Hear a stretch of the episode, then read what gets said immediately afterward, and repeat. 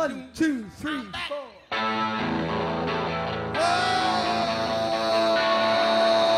yeah. All right.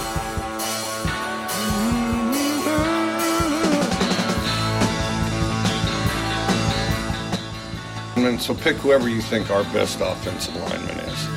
Okay, if there was a fight to the death and you were to clean out this room, then there were no rules whatsoever to be applied.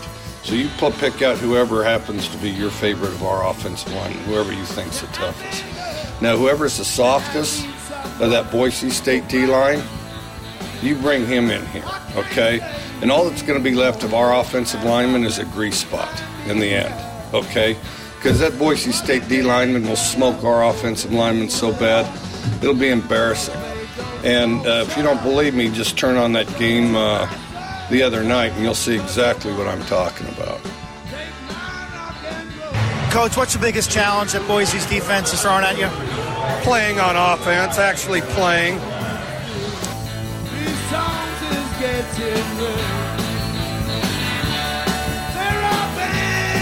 Welcome, welcome, welcome, everybody back, back again after the roller coaster ride that was over the weekend. Not only in one football game, but two football games. And uh, going 50 50 this weekend, Washington State. Boy, Dave, that was quite a ride on Saturday night from the Pullman Palouse. And I can't tell you if I've ever seen anything like that live in person in my own skin. that was absolutely incredible to watch. Washington State coming back for the win and the Seahawks just looking pathetically awful on offense. Yet another year of this awful trend. Cannot wait to get all of that in the show on the Northwest Sports Fix. Dave Richardson with me. Dave, what a weekend. Up and down, up and mm. down we go. And Washington State pulling off one of the largest upsets, not should say upsets, comebacks in program history. And all being done in the last eight minutes of the football game. In Boise State, we knew it, Dave, coming in, it was going to be a close one. You know, Kurt, I honestly thought about after after that triple overtime win, I thought we should maybe start the podcast with just us laughing. With just that's just the start of the podcast because that's that's honestly how I felt when that happened. I was like, you've got to be kidding me that this actually that we were able to pull off a 21 point comeback. Uh, then after the Seahawks game, I thought ah, I don't really feel like laughing anymore after that, so I don't want to start that way. Um, but you know what, Kurt? We talked about that that Boise State was is a good team, and that we did not feel good about the spread. Um, but going into the fourth quarter, do we think we're going to be down that much? That the offense was going to look that bad? That that Luke Falk was going to get actually benched for poor play? Um, sounds pretty shocking um, for it all to happen. But what's what's crazy about this? I realized someone else. Uh, you know, I read this on Twitter somewhere. Is this the third time in the Mike Leach era that WSU has had a 21 point comeback? Yep. and it's and it, it's three years in a row because we did it last year. Um, I think it was around Halloween weekend against Oregon State. Um, and Oregon State again, a, a game that we were favored in, and then before that, it was Utah at Utah, uh, where Gabe Marks had an incredible touchdown catch. Um, so you know, it's kind of funny because on on Twitter during during these games, you know, you get both sides of the coin, where you get like you people talking about, you know, this is how much we're paying Mike Leach and he's just losing us football games. And then you get the other side that like he's a crazy pirate and he's got this the, he's got the comeback ability in him. Um, but I, I was um, surprised to see how bad the offense played for most of that game, the offensive line in particular.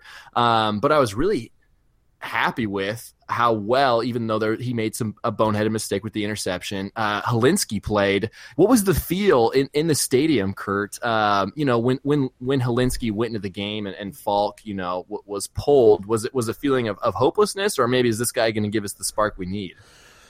I think honestly, people were perplexed and also interested to see how this was going to play out because we honestly witnessed on Saturday night one of the worst performances in Luke Falk's tenure at WSU, and so I, I think we were all at that point where okay, what we're doing right now is not working. It's just mm-hmm. not working. So we need to find out a, a different way of going about this. And I love how Leach mentioned in his press conference that he, he was honestly trying to show Luke Falk how easy it is out there, which honestly, Tyler Hilinski in the fourth quarter made it pretty darn easy. He made it look pretty easy, which is pretty incredible.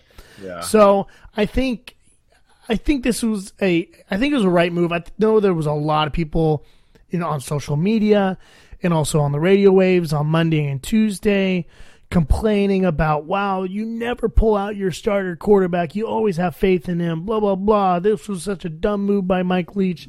Couldn't believe he would actually think about doing this. And honestly, like if you were there watching the game, and I don't even know if you have to be there, you could have seen it from the from the television as well.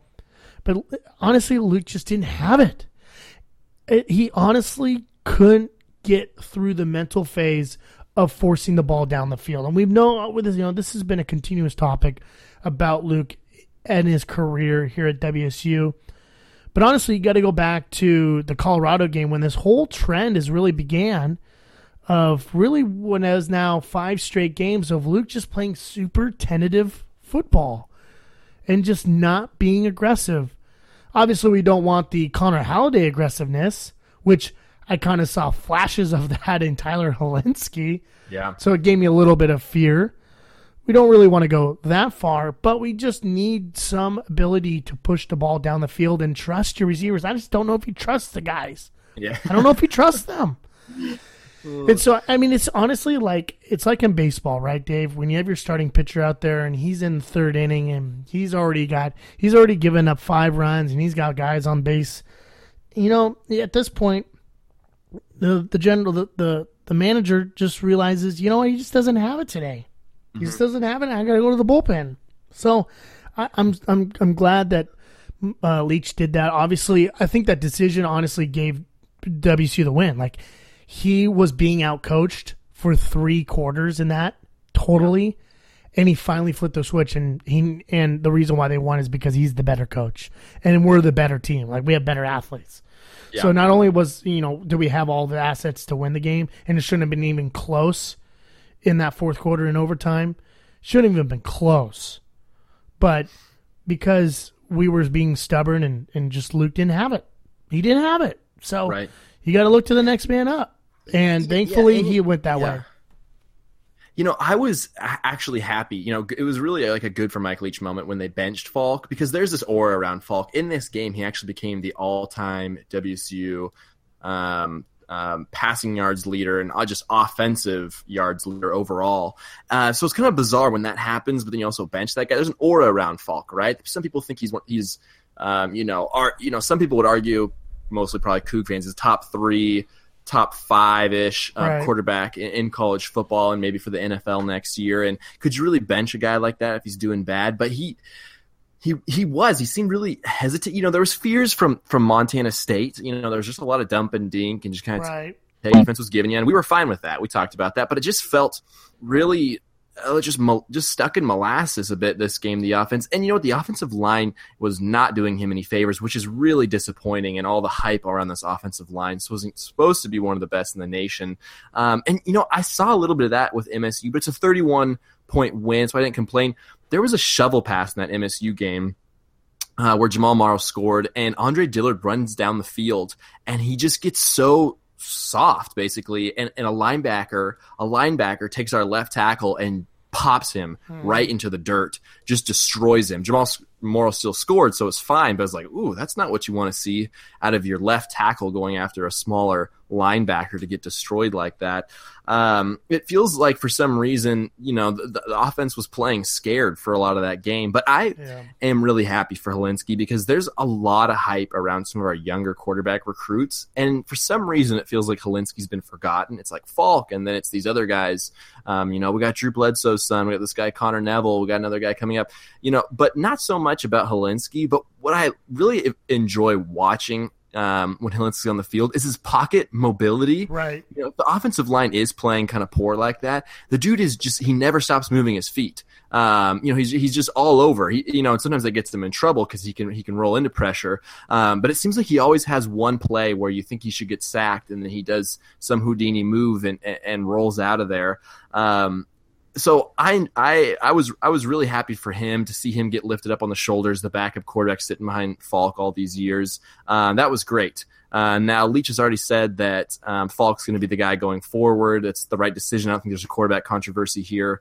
Uh, but I was happy for Hilinski, and the other guy I was really happy for was Jamal Morrow. Jamal Morrow balled out in this game. That third and two in overtime where he Wasn't got stopped in the backfield twice was Absolutely incredible, for him to get a first down there. Absolutely incredible to watch. I mean, honestly, to watch that live was because that was such a pivotal point as well. And you just honestly thought, well, here we go. Washington State made this comeback all the way to get to overtime, and now they're just going to lose it in overtime because they're not going to be able to get it, get the ball in the end zone and score touchdowns in overtime. and sure enough, here comes Jamal Morrow, and he fights with for every single inch that he can get and gets the first down. I mean, it was honestly one of the most incredible individual efforts to to remain He's beast. standing and going forward. I think, and I think what that was one of the reasons why Leach has named him the actual official number one man in the depth chart coming into this weekend because it's always been it's always been um, Jamal Morrow and James Williams. It, it always had the J- either or Yeah, option and between Wicks the two. back in the day. And Wicks, yeah, and it used to be either or between all three of them. Yeah. Um, so I think that's really cool to see. I'm curious to see now moving forward, Dave, and I uh, I want to talk a little bit more about this Boise State game, but moving forward, I'm kind of curious to see what is going to happen with Luke. You know, Yeah, is he sure. is this is that time off and watching the game from the sidelines and hopefully seeing how easy it is that he's going to be able to realize I've I can be as aggressive as Tyler is because these guys are making plays. I just Sure. honestly believe that he wasn't trusting his receivers that they were going to be open and that they weren't going to to get to the spot that he needed them to be and he just didn't trust the windows that were open and Yeah. I think that he's going to realize wow these receivers that we have are good they're not bad um I wouldn't say that they're great but I think they're good enough to get the job done in this system For sure. he doesn't have a guy that he can rely on every time, and I think maybe um, Bell might move into that role a little bit. He, I mean, Hilinski loved Bell, throwing it to Yeah. him on almost every crucial third down opportunity we needed in the fourth quarter and overtime. So I'm just curious to see how Luke's going to play, and obviously this is just the most blessing week to have for Luke to get his Yes. head straight. Yes, absolutely. And you know, it's almost like like Falk. He just wants so hard to not make a mistake, Right. opposed to make the play, which is kind of weird because we've seen him, you know, ball out and throw for 500, you know, yards before. Um, but it just felt like he was focused so much on um, on not messing up the um, you know the you know the throws on, on the interceptions and and he's been uh, concussed um, before quite a bit. A history of that getting thrown down. Keep going, Dave. Sorry. Oh, sorry.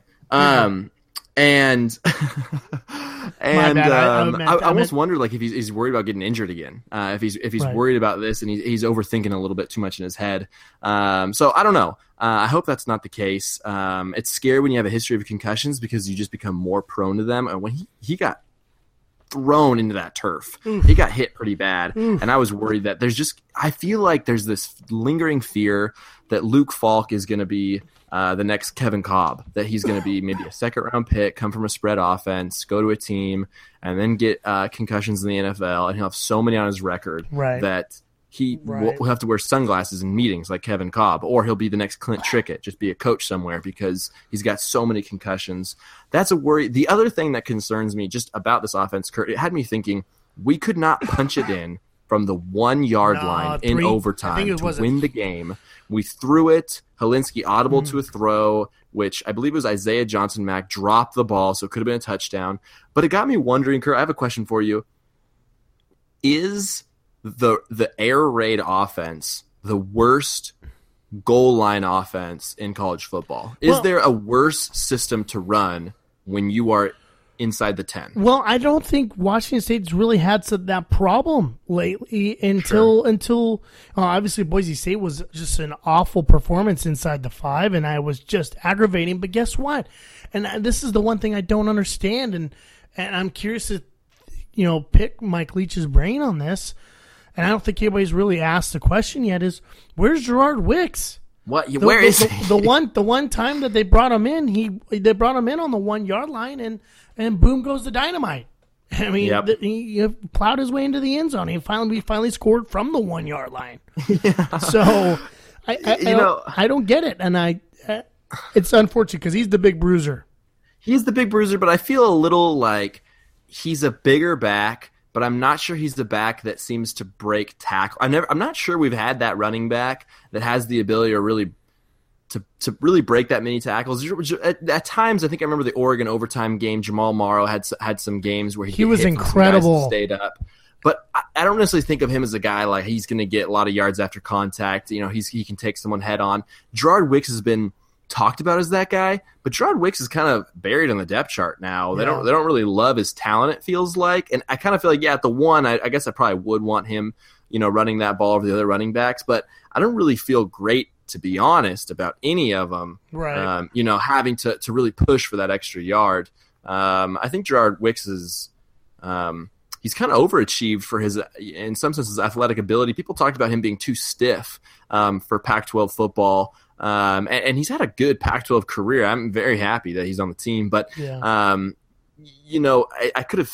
I think he still is lacking in some ways that make sense as to why we don't really see him that much anymore. But but seriously, when you get down to the one, how do you not just run it every time? Uh, you just were haunted, and I had to think that the the whole stadium felt this. Kurt was that Cal WSU game where we're on the one yard line. It looked like Wicks maybe got in. They didn't call it. There was just shades of that. That was just panicking every. I, I don't know. It felt like it was. I felt panicked. You know, uh, watching that and and thinking that maybe we'll shank shank the kick Yeah. nothing feels feels good. And I just it's it's it's frustrating to have that in the back of your mind to have. You know, maybe at times will will look good on the goal line, but to have that that Cal game still kind of haunting. So it was really good to get the win, um, but it was frustrating because it feels like we should have put it away a little bit earlier in overtime. Nonetheless, the fact that we came back at all was not incredible, absolutely incredible. Yeah, I mean, it was one of the most incredible games I've I had been able to watch there at Martin Stadium. Where do you And- rank it? I mean, What what would be higher? I think That's a better question. I think the Is one, there any game you've seen in yeah, person that'd be there- higher? I would have to say that 2012 Apple Cup just because it was the Apple Yeah. Cup. I think it's I'm the only you. reason why you have to put it ahead. But I mean, it was one of the most incredible. It was the one of the most incredible comebacks of all time. Just with eight minutes to go, you're down 21. I mean, with eight minutes left in the game, you're just feeling, wow, this is really just a sucky deal. What, what were people saying in the stadium? I think we were the the stadium was pretty deflated. The pretty deflated, and you could see the joy coming oozing out of all the Bronco fans. There were a lot of Bronco fans there, lots of Bronco fans in the stadium, and so I, they were just oozing with it. And uh, I think that was that was just a really deflating moment. And once Luke left the game and and Hilinski came in, we just thought, all right, well, this is just damage control. Just get us through the rest of this game, Tyler. You know, I'm interested to see what you could bring to the table, but there was like really hardly zero indication that we were going to be able to claw our way back into it. And sure enough, boom, boom, boom, boom, boom. Hilinski finds um, was it Mac. uh, um, he found uh, no, it was um, Calvin. Uh, Oh, yes, it Jamire was Calvin. Jamire Oh, Calvin. He found Calvin in the end zone, and then some just spooky. that was. I feel like that was the turning point. Oh, When- 100%. And then Plura picks it off. I mean, that was just an unbelievable. And I was just going off the rails when that happened. I could not imagine what was happening. And then, sure enough, uh, they go three and out. The place was rocking at that point. Um, and uh, and then the punt off the back.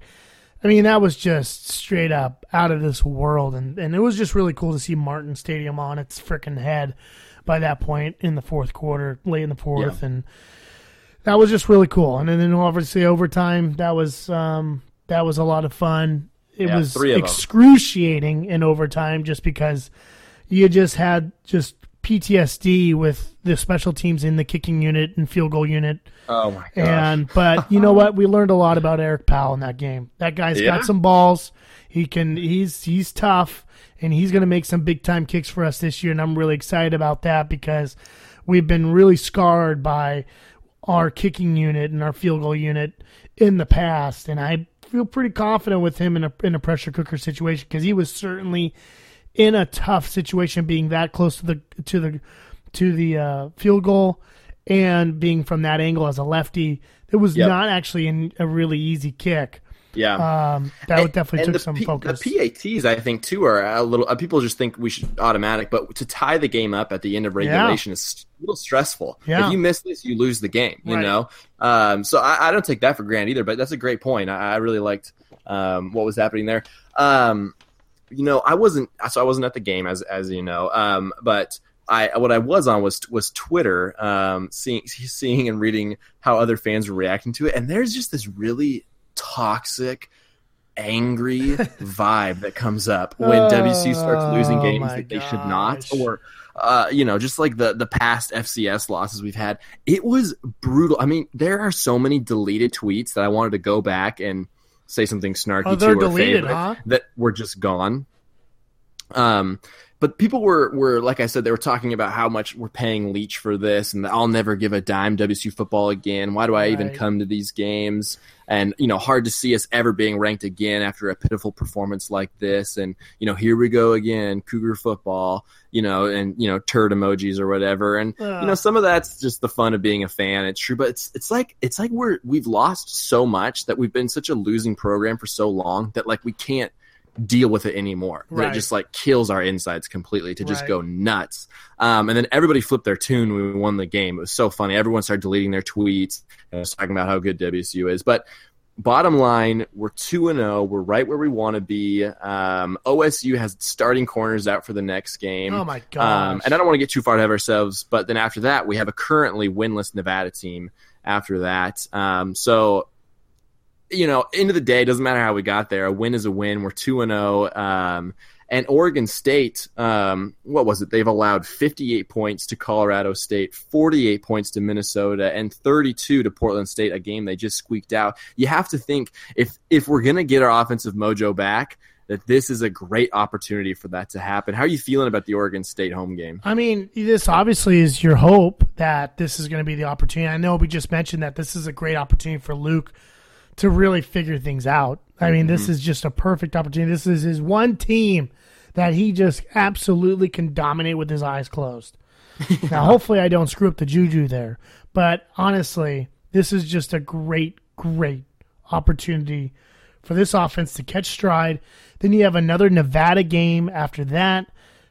I mean, this is just such a critical time in this in the season to pick up these wins that you're supposed to pick up because it's going to get real tough later on. And Dave, honestly, when you get through this stretch here of um, Oregon State and Nevada, you only need a couple more wins to go to a bowl. And, Exactly. and honestly, Yep. because Coug fans going to a bowl game satisfies a lot of people. It doesn't really not satisfy me, not necessarily. I Sure. want more holiday bowls, more rose bowls. You know, I'm Yep. that floats my boat for sure. Yep. So this is such a critical time to take care of business this weekend. Absolutely. And, Absolutely. and We- couldn't be a better po- opponent. Couldn't be a better of opponent. if if you win games like this, you're not haunted like we have been the last two years of what could have been. You know, there's not the shoulda, coulda, woulda. Uh, Right. Well, if we would have beat Eastern, would have beat Portland State, how would our bowl standings be? You you get these games that should be should be you know money in the bag for counting Right. towards towards a better bowl. Um, feels great. Now, Oregon, I want to talk a little bit about Oregon State. Kurt, there was a lot of optimism about Oregon State going into this year. Um, you know, they they you know what people say about college football is um, the rebuilding process goes lose big lose close win close win big. And that oregon state last year was kind of towards that lose close kind of mentality. You know they were in a lot of games but they just didn't really turn the corner. So then you thought well maybe they'll still be around lose close or maybe they'll, they'll be right around win close with some games. A lot of people were projecting them to go to a bowl game. They barely beat portland state they got absolutely. I mean, 58 points from Colorado State. That's not good. In Minnesota, which you know we've dealt with our problems with CSU and, and Minnesota in bowl games and PSU, so we, we can share in their pain. Right. Um, but but Minnesota should be a team that's a little more disheveled after losing their coach and everything that happened last year. Oregon State, you know, they got this junior college transfer from Idaho originally, actually. Um, you thought maybe they were building something to, to, to be a more solid team. Their coach, Gary Anderson, is a renowned, you know, he's a pretty pretty well liked um, coach. People talk highly of him, getting hired away from Wisconsin. Um, it, it's been a surprise to me um, you know, and I live in the Portland area, so I've got some more Oregon State friends to kind of bounce off. But just how bad Oregon State Yeah. has been so far. I mean, they look clearly like the bottom of the North when we th- when everyone was thinking it would be Cal. Um, so it'd be embarrassing to lose this team. Um, but it's it's disappointing for, for Oregon State. I don't know if you've watched any of their games, Kurt. If you have any thoughts on that, or, or, or how the Oregon State season's been so far. Well, I haven't seen any of their games, but I'm looking at their last, mm, you know, few results. I think that tells me a whole lot. Colorado State scoring 58 points on them, and then the next week, what do they do? They can only muscle up three points against Colorado. Now, Colorado obviously good defense. They're Minnesota. no Colorado State dropped 58 points on Yes. Oregon yeah. State. And then, Oh, oh, and then you're saying- and oh, then and then Colorado State State comes back the next week and only scores three more on Co- Colorado.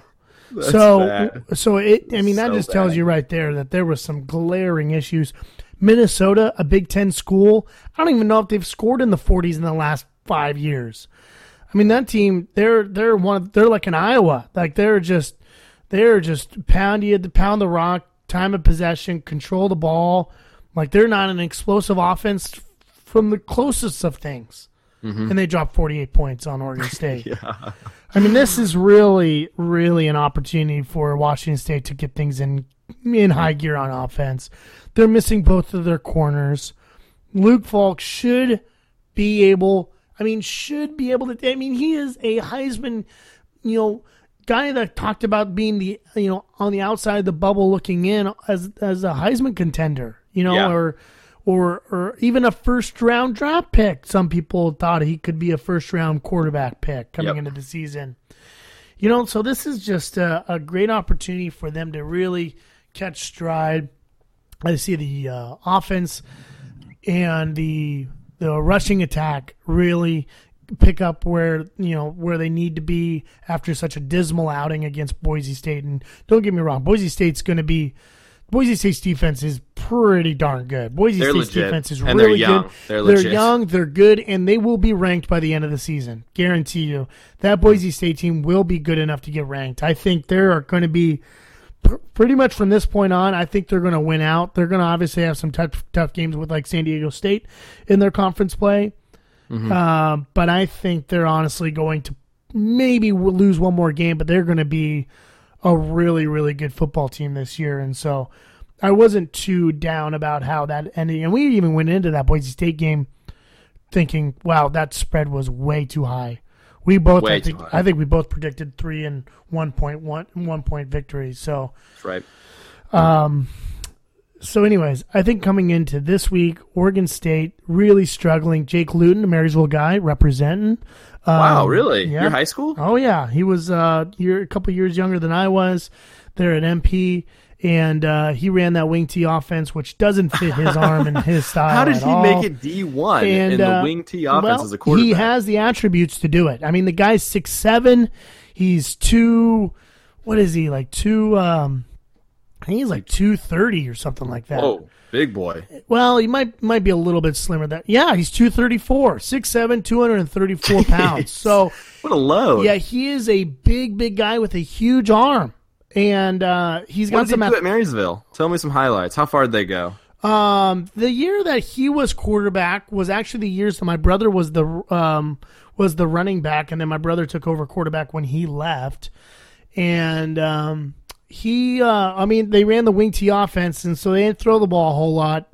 Um, but when he did, uh, he was he wasn't that he wasn't that bad. He wasn't that bad. And he, I think, when Idaho went after him, I think they were definitely going after his physical attributes Yeah. and hopefully we're going to be able to convert him into more of a passing quarterback. He, I mean, he had all the all the intangibles that you were really wanting at the at the quarterback spot, and then he went to Ventura, uh, Community College, which is actually the JUCO school that a previous Marysville Pilchuck quarterback went. Um, uh, Mr. Howell, who was a quarterback when I was a freshman sophomore at Marysville Pilchuck, he was the quarterback of the senior football team. He went to Ventura after MP, set all the records, passing records for the conference and for that school. Jake Luton goes to Ventura about 10 years later, and he ends up breaking all of Howell's records there. Wow. So two MP guys have the top two passing records at Ventura JUCO school. And funny enough, so then, he, then you know, then he ends up at at, uh, at Oregon State, and there's just a lot of hype around him coming into the season It was. and and honestly, like he hasn't been terrible. He honestly, he hasn't been terrible. Now he has four four touchdowns, four interceptions, 300, uh, 674 yards. He has more yards than Luke does. He has more completions, but obviously more attempts. He's at sixty one percent completion rate right now. Falk's completion rate is a lot higher, but more yards, more touchdowns, but also more interceptions. So. Um, and if you look at the passing game right now, they're averaging just about 228 per game. So they they could be better in that realm, but I also think a lot of that has to do with their defense. And their defense is terrible. 46 points allowed per game right now. that is brutal. and it's kind of crazy to think about. So they're uh, what are they? They're 3 games in, right? Yeah, And they're three one and games. with an FCS They're, they're one and two, and Ryan Nall has not been the Ryan Nall that we saw last year. What is up with that? That is really surprising. He is Ryan just- Nall, the wrecking Nall. Yeah. that man was a beast. I mean, Yeah. he was he was Hulk in the Civil War last year. They ran it like, I mean, some Oregon fans are going to correct us on this, some Oregon State fans, like 18 or 21 times in a row to end the Civil War, and he was just running the ball over and Right. over and over and over. He just killed that entire game. Um, you know, he, he- he would have worried me a little bit in preseason talking about, you know, we thought our defensive line depth was was not so good and going against, you know, kind of power run teams. Um, so that, that's a bit of a surprise. Kurt, I got a question for you about about Jake Luton. Then, if you if you've got some inside knowledge, I want to know what you thought of his leadership um, skills or, or abilities, or how natural that came to him. Now, one of my good friends um, works for 1080 The Fan, um, Yeah. you know, the, the, radio network down here that covers Oregon State and Oregon football, and he's got some connections to that Oregon State football team, and he's he's Mhm. an Oregon State fan himself. That's where he Mhm. went, and I asked him, "What's going on with your team? What's going on with the Beavers?" And his thing that he said he felt like, and after talking with some of the players, was that was there was just a real lack of leadership. That they've got talent. Their recruiting classes have actually been pretty similar to WSU's in the last few years, but it was just a bunch of guys. It's just a bunch of guys playing. They don't really have the guy. They don't have someone that that, that will. Um, you know, stand up and, and that you can count on, and that will take control, and that really that should come from the quarterback. So I maybe thought, oh, maybe maybe this guy's uh, you know coming in as a JUCO, not having any relationships previously on the team. Maybe he's struggling a little bit there, but I don't I don't I don't know if, if you had any, any thoughts on that with with knowing him a little bit more. Well, he's he definitely won't fit that leadership role. I'll tell you that Okay. right now. I mean, he um he comes from a little bit of a tough. No, I shouldn't say a tough family. He's he, he yeah, he's not mentally equipped to be that leadership role. Let's just say that. All right, There's, there's so there's a little bit of ego thrown in there. There's a little bit of selfishness thrown in there, um, and I don't want to harp on.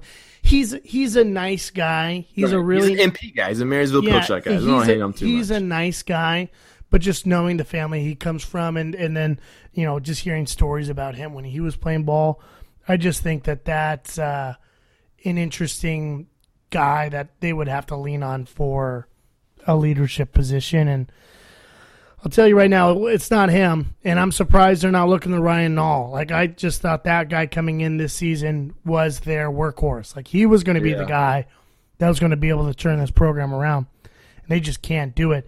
A lot of that has to do with their offensive line. They're still young. They're probably And- still there's still probably not a ton of Pac-12 talent across the offensive line right now. So that could also be a major issue. But the, when, when your when your defense is just struggling like it is, and you're trying to press press it and, and, and throw the ball down the field every time, I, that is the reason why Ryan Nall is just not involved in their offense a bit. So Yeah, it's, it's a shame for them. So we've talked about Oregon State. Yeah. Um, so I want to get a prediction out of you. I want to know, um, you know, make these every week. Um, you know, after the game, what do you think is going to happen? What do you think uh, we'll be talking about next week?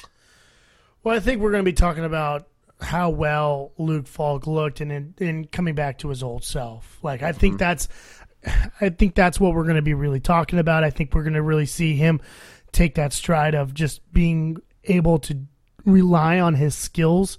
He's got some really good skills. Now, does he have the overpowering arm? No, but he's got some some brains. He's smart and he does have the skills to to, to, to dice up this Oregon State defense. Um, and I think we're going to see him trust his receivers. So I think we're really going to see him jump back out and not be so shy and scared throwing the football. And Washington State's going to run away with this thing. I, they're, they're favored by 21. I honestly think this could be a drop 60 moment. I think this is wow. going to be. I think the hashtag drop 60 is going to be potentially being thrown out there, Dave. Okay. So, so um, that's interesting. You say that, it, that it's a 21 point spread. I actually did not know the spread um, uh, until you just mentioned it, and and I see this game being a lot like um, it reminds me of Stanford last year, early on in the season. But um, it's it's the game that kind of gets your mojo going. You yeah. know, we, we were kind of WSU has been notorious under Leach for being a slow starting team, and then they catch fire and go. And I feel like this is that spark. And Stanford last year also had both their corners out, and we ended up throttling that team at Stanford, which felt great. I, I've I, I see the same thing as you, Kurt. I see I see Falk having a big game. I see 45-24 WSU. But you sound like maybe you're going to go a little bit higher with your with your uh, with your offensive production here. Uh, I think they're going to definitely score in the 50s this weekend. I mean, you're probably going to be looking at like a 57. You're going to be looking at like a 57-17. I mean, our defense is playing lights down. That's something we haven't talked about really today, Dave. Is our defense yeah. against Boise State? They are just playing opportunistic. They are just playing some tough football, and the offense was really pinning pinning them in a tough spot a hmm. number of times. So mm-hmm. um, I think this defense is really going to Mata'afa and and how awesome is it to see Luvu um, uh, really come about. Um, Aguayo and obviously Pelluer, who was my guy to watch for this coming into this season, is him being the standout guy and him taking now the Pac-12 Defensive Player of the Week. I think he's kind of on track for my prediction of being a uh, one of the top linebackers in the in the conference, being the first teamer of uh, the middle linebacker core. So he's uh, he's he's working his way into that. So um, I think this defense is really going to have a heyday on this offense too. you know that's a, that's a good point. We haven't talked about the defense enough. And one question I wanted to ask you earlier. This will be the last question, and then I'd love to talk about the the, the Seahawks game and what's coming up for them. But um, was was what I feel like what surprised me, what we've learned so far, and you know, uh, you know, week zero when we're talking, I I was just like I think a lot of Cougar fans, we were worried about the defensive line that they'd get run over. You know that we've got to put pressure on the quarterbacks. We've got some defensive ends, but the depth and how well they'll play, and what we felt really good about was the offensive line.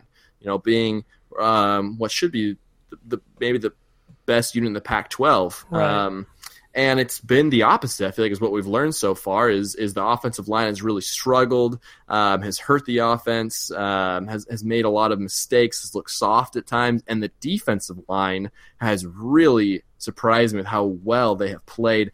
That Frankie Luvu hit on Rypien is oh, unreal. People talk he... that up, and when I actually saw that, it like, I mean, it was one of those moments just like, oh my gosh, did he just did I just witness a death? Did I just witness a murder that just happened in a football hmm. game?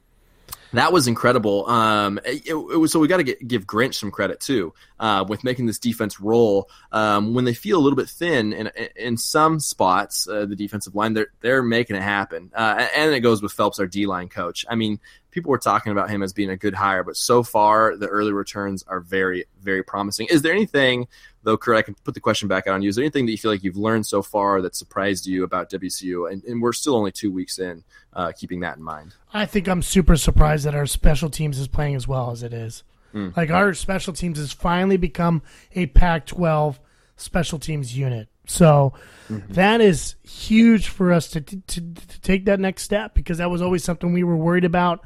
We got ourselves a kicker. Special teams was a huge part in that comeback. I think special teams is what is really um, showing up for, uh, especially last weekend but I think they're really going to take the next turn. And obviously, the defense. Um, I still have a ton of question marks about our corners. I just don't know if our corners they got beat on some deep balls this weekend that should not have happened. I'm still concerned a little bit about our secondary at the corner position.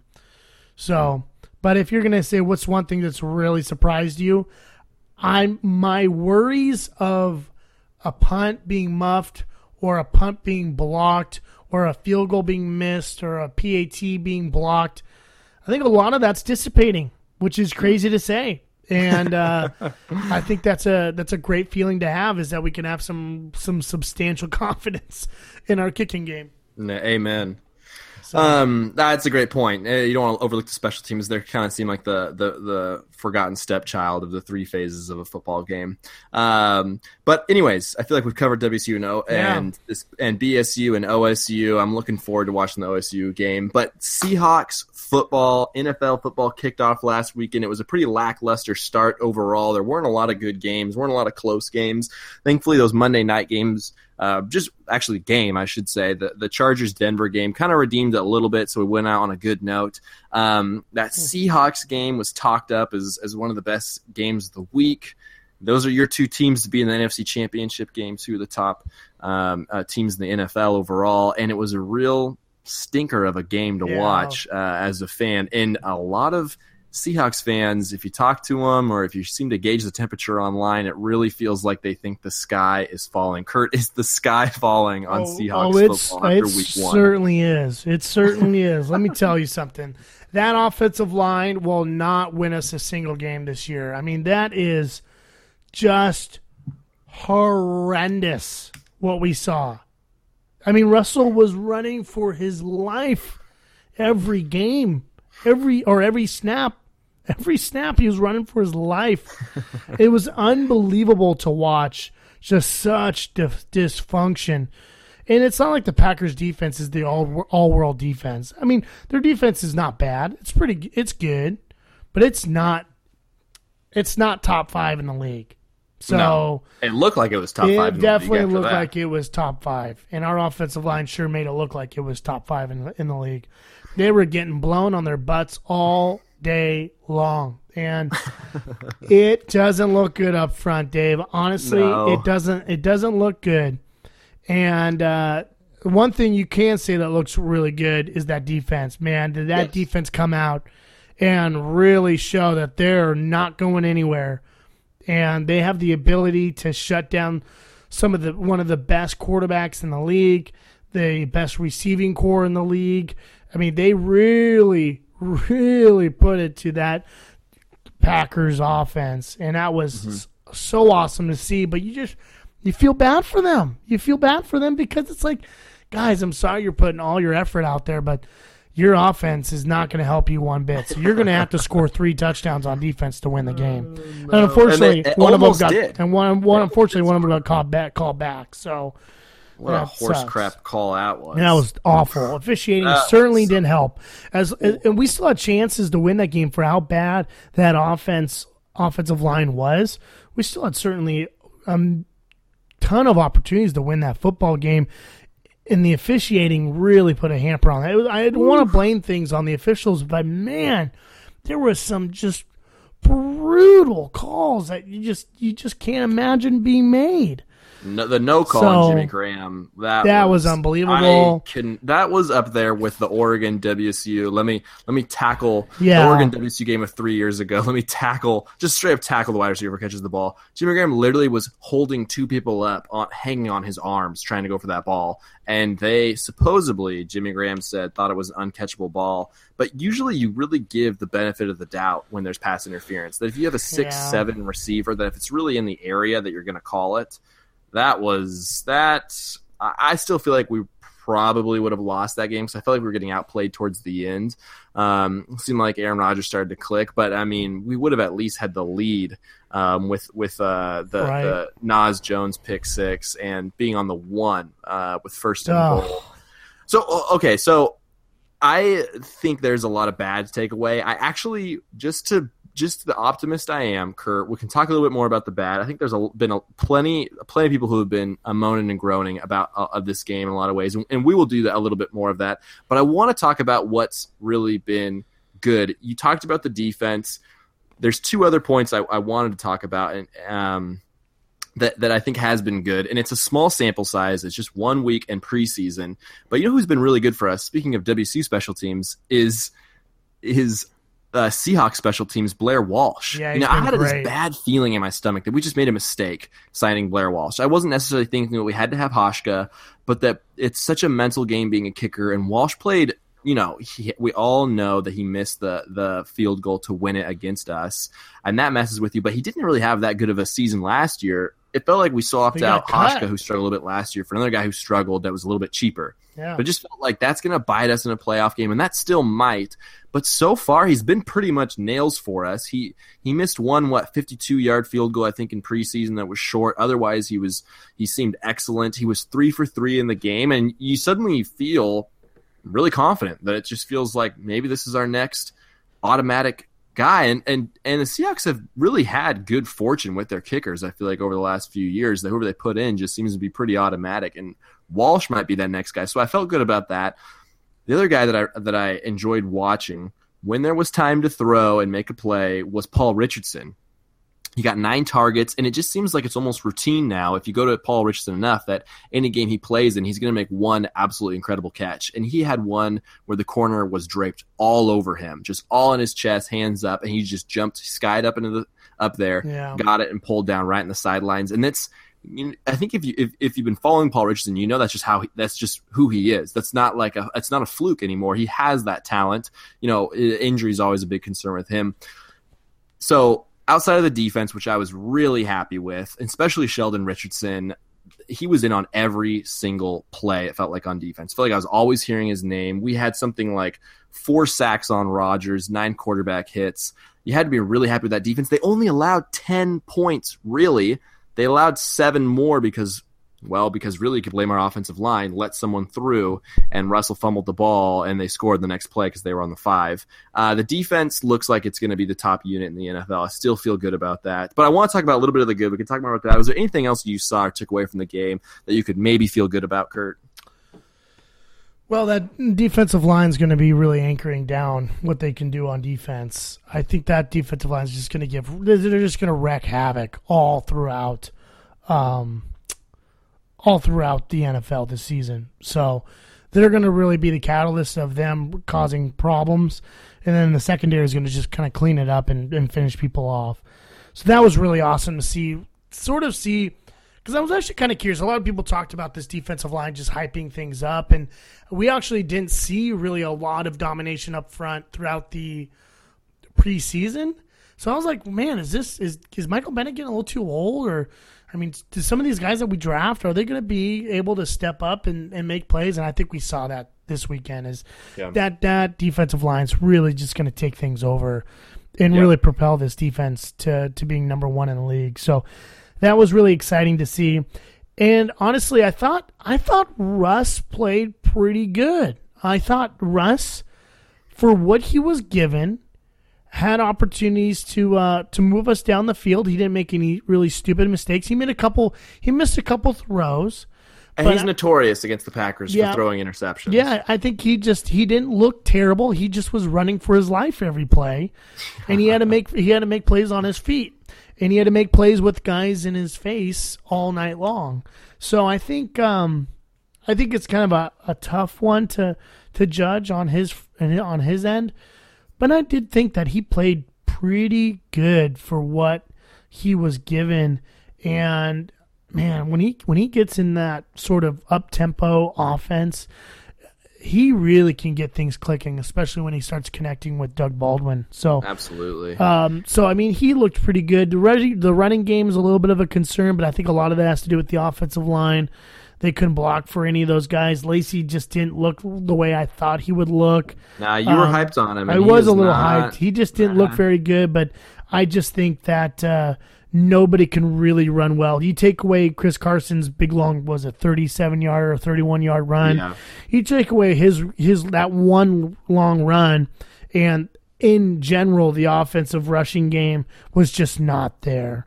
And that, would, that has to do with the offensive line. I mean, the offensive line has to give you a few holes to choose from to, to run through. And if you constantly have to dodge two different guys in the backfield when you get the ball, that you're just not setting yourself up for success. So I'm not going to put a ton of blame on Eddie Lacy and uh, in that rushing attack. So I think you know, that's I'll going to go, I'll go the opposite there, Kurt. I don't know what it is. I'm just not a believer in Lacy. I honestly feel like Rawls and Carson are the more talented guys. That's your first and second down but back. Rawls is Prosise. Rawls Prosise is your third guy, and then Lacy. I don't know. Lacy's on a one-year deal. I don't see him being a Seahawk next year. I know it's really early returns, but I just, for some reason, just don't feel like he fits fits the Seahawks. David, I, I mean, he wasn't given really an opportunity, and I, I mean, I just don't see Rawls being healthy. The guy can't stay healthy. Well, he's supposed to come back this week in San Francisco. I, how much he's going to play, I don't know. Yeah, we'll be- Um, we'll now that's be waiting why I picked then. Chris Carson up in fantasy football as well because he can't stay healthy. Right, right. So, I mean, that's going to be interesting to see what happens there. So, I don't know. So I, I, I saw something online I was reading about that that's just kind of a fun fan theory right now. Jimmy Graham, one of the best tight ends in football, for a little while was the best tight end in football. And when he's clicking with Russ, he seems like he's unstoppable. Didn't do much of anything. Now, again, Russ is running for his life. It's easy for us to look back at plays and say, oh, Russ, this guy was open. You missed your read. But when you've been hit, you know, uh, Yeah. you've been sacked by Mike Daniels already, and he's hit, he's knocked you down another three or four times. It's not so easy to think, oh, of course that guy was wide open because your mind's racing. You're thinking about so many things. Easy for us to go back and do that. But would you trade Jimmy Graham right now for, let's just say, an above average one offensive line? Hundred percent, hundred 100%. Honestly, Luke Wilson can do everything that Jimmy Graham's doing right now. Ooh, Jim, Jimmy Graham. take. I mean, Jimmy Graham is playing some uninspired football at this moment. is it his fault? He's one of the most. He's one of the most disappointing, disappointing guys in that offense at this time. Yeah. And I just, I'm done. I'm done. We say it every year. He's good for making a few catches every year that nobody else can make. Yeah. But I mean, he made a couple awesome, incredible one-handed catches last year. But the dude just doesn't take over games like he used to. I just don't know if he's a threat.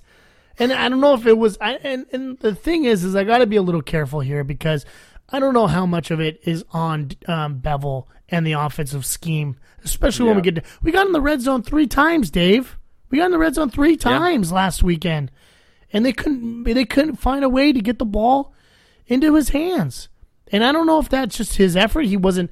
He just. It just didn't look like he was in, being incorporated in the offense. And when we threw to him, I mean, that drop he had on the near sideline, that looked pathetic. Yeah, I think he had another drop over the middle earlier in the game. It's just, I don't know. He's just not a good fit. If it's not a good fit, it's not a good fit. It's, And you're paying it's the guy too much. And I th- honestly think Luke Wilson will do just a decent. He's done it before. Luke Wilson's Yeah. been a pretty good player for for the Seahawks before the bum showed up. Oh, those are some harsh words for Well, Jimmy Graham. I'm done with like it. I'm over it. You are over it. You have to. I think first, it's annoying that every year after year after year, we always start so slow offensively, and this year feels particularly bad. Um, you know, just with, with the offensive line, I've seen some bad offensive line play, and that felt particularly bad. Um, but then it feels like things get figured out a little bit, and when they're clicking with Jimmy Graham, it feels really good. He does look almost unstoppable and, and very important to, to the offense. Um, but it feels like like there needs to be a shift in, in how things are, are working because we're paying Jimmy Graham a lot of money and we're not paying our offensive line anything. And I almost, you know, there's like this obsession you always hear, like since Pete Carroll has showed up of this big receiver. It started with Mike Williams, then you had Sidney Rice. Heck, we even had T.O. in training camp Right. a little bit. They want this big receiver, you know, and Jimmy Graham was that for them. Um, and they're willing to pay him money to, to have it happen, and that, that's not bad. That's uh, they they know a lot more than I do, but that's their philosophy. But it feels like we're now paying receivers, but we're not paying the offensive line, Right. and you can't throw to these receivers if your quarterback's in the dirt. Right. Um, a- and so for me, I'd rather go back. Um, you know, uh, one of the more enjoyable times I feel like in CX football, obviously. I mean, right when Russ was a rookie around that time, 2012, 2013, but you've had Baldwin and Tate. Now Tate was a higher pick, but he was on a rookie deal. You had Baldwin as an undrafted guy making plays, and you and you had a decent offensive line. You had a defense, a decent offensive line. Guys who've had success elsewhere in the NFL. You know, after leaving the Seahawks, guys who showed that they can they can play, um, and, and, you just trust your quarterback to make the plays um, to kind of maybe overcompensate for, for some wide receivers that maybe you know weren't all that necessarily.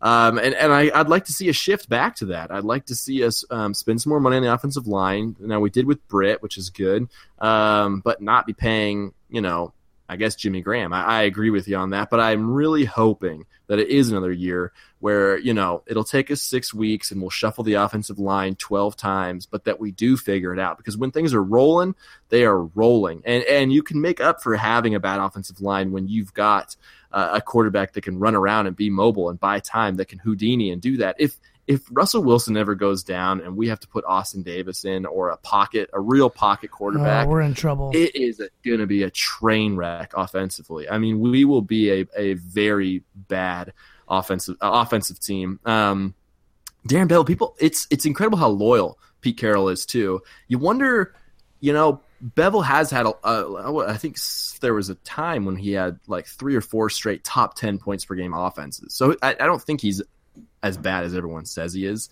Uh, right. But you wonder what would it take to get Cable or Bevell fired? Because we've we've drafted a lot of picks on the O line and high picks. We're not neglecting it in the draft, but we do not seem to know how to develop it. There isn't anyone that's promising. What do you think it would have to take to, to let those guys have Pete Carroll fire them? I think I think honestly, if this continues, it's going to be Cable's last year. It has to yeah. be. It's ha- you've gone through this what three three, three straight years now. At three least. straight years you've been having to deal with this, and you've been putting so many of your resources in the draft into the offensive line, and nothing's panned out. Nothing has. So I, I just I don't understand why they continue to go down this path with this unit and continue to to to, to run this offense the way that it, it, the way that it is. And and they don't have the talent to make it happen. They don't. It is Very extremely frustrating. So, you know what, Dave? Thankfully, this weekend should be 2 and 0. Yes. This weekend, the Cougs are playing Oregon State, and they're going to poop all over them. And then Seattle is going to be coming home and they're going to be taking taking on San Francisco, and they should be pooping all over them too. So the lowly Niners. What do you think? What yeah, do you think's going to happen? I think this weekend. I think this weekend again, sort of like what we talked about for WSU.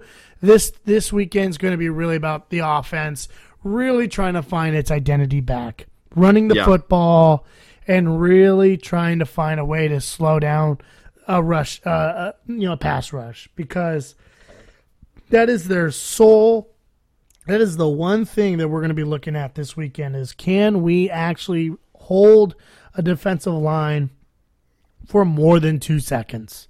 like, can we just hold them maybe for two seconds, if not three seconds? That might be asking for too much, but that's asking a lot. I feel like actually, it's just brutal, man. And I think this is just a great weekend. It's for both these squads to really kind of iron out their kinks a little bit and really get things rolling. So I think this is going to be a great weekend. The Seattle Seahawks should blow them out. Uh, I should say they're going to blow them out. It's a division. It's a divisional game, but they're going to. I think the Seahawks are going to win a, like a twenty-eight. They're going to win a twenty-eight to ten win here.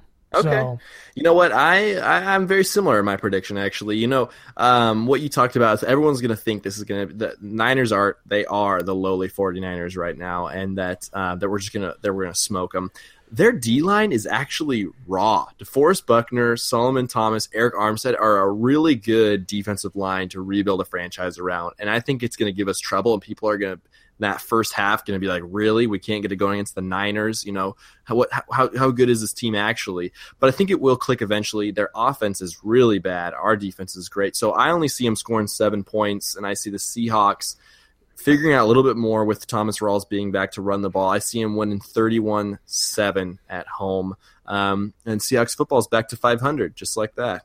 just like that. And I think I think people going into that Green Bay game, I don't think a lot of people thought Seattle was actually going to win that game. They so, weren't favored. No, they weren't. So no. that's one of the few games they probably won't be favored this year. I'd Yes. be I'd actually be surprised if they're not favored for the rest of the year. I mean, looking at that schedule, depending I mean, depending on how they go, but um I mean, if you're looking at the schedule currently right now, there's there's a I don't really see. I mean, the only game I guess I could see them not being favored in is that Atlanta game in the middle of the in the middle of the year in November. Yep. But if you look at everybody else, I mean, they should be favored over Arizona, Dallas, Jacksonville, Philadelphia, Washington, Houston, New York. Yeah. I mean, they're going to be favored for the rest of this year. And then they got a tough game next week after the 49ers against Tennessee. They got to go to Tennessee. So um, they need to get this win this week and they need to really take care of business and get her done. And uh, yeah, I think uh, I think we're going to make it happen this weekend. Going to be Yeah. two and zero between our Cougs and Seahawks. I like it. I think it's I think So- it's going to be some big wins. Hopefully, boring games Yeah. in a good way on both sides. But uh, I'm feeling good. I don't think the sky is quite falling with the Seahawks. This seems to happen every year with both Cougar and Seahawk football. That starts really Right. slow. I still got faith. We're just two weeks in with WSU. We're just one week in. I think they will continue to get better. Pete is an internal optimist. He's just focused on getting better, not blowing it up.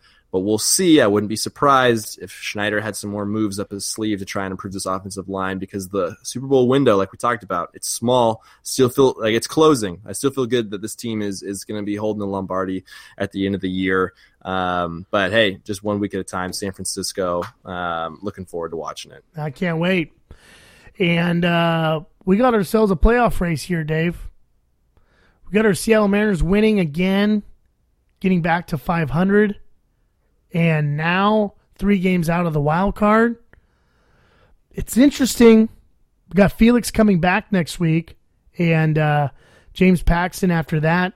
I think uh, Seattle sports in the Northwest is getting interesting, Dave. It's getting real If you could- interesting. I'm going to challenge you, Kurt, on this one. You're a man of many words.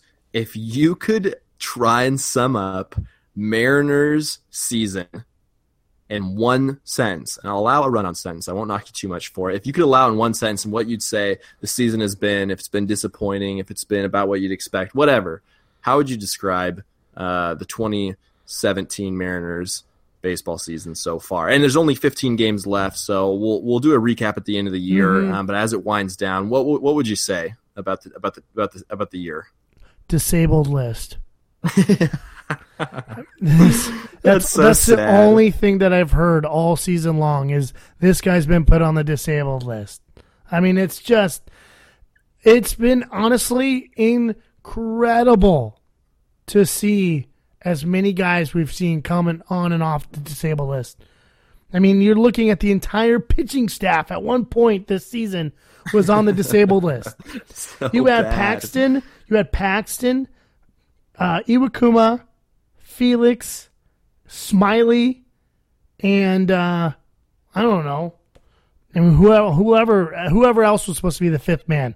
Miranda was no. Miranda's the only one that didn't make it on the disabled list. He's still And he wasn't even DL, the supposed. To, guy. he wasn't even supposed to be the number five guy. That was supposed to be uh, Gallardo, and Gallardo didn't even make it through the season. So, so rough. How does that? Okay, I'm not really. You maybe you can educate me and maybe all the other very lukewarm baseball fans out there. So, being a big NFL fan, football guy, you're watching players slam their body into each other basically as hard as they can, and guys pop right back up. Baseball, for the most part, is a non contact sport. You do have guys run to each other in the outfield and run to the wall and stuff, but how how does it happen where you have so many injuries playing baseball? What what is there something that's been hampering all of them? Has it all been real different things? I mean, what's been going on with all the pitchers? things. They've been all different things, but the problem is when you throw a baseball, Dave.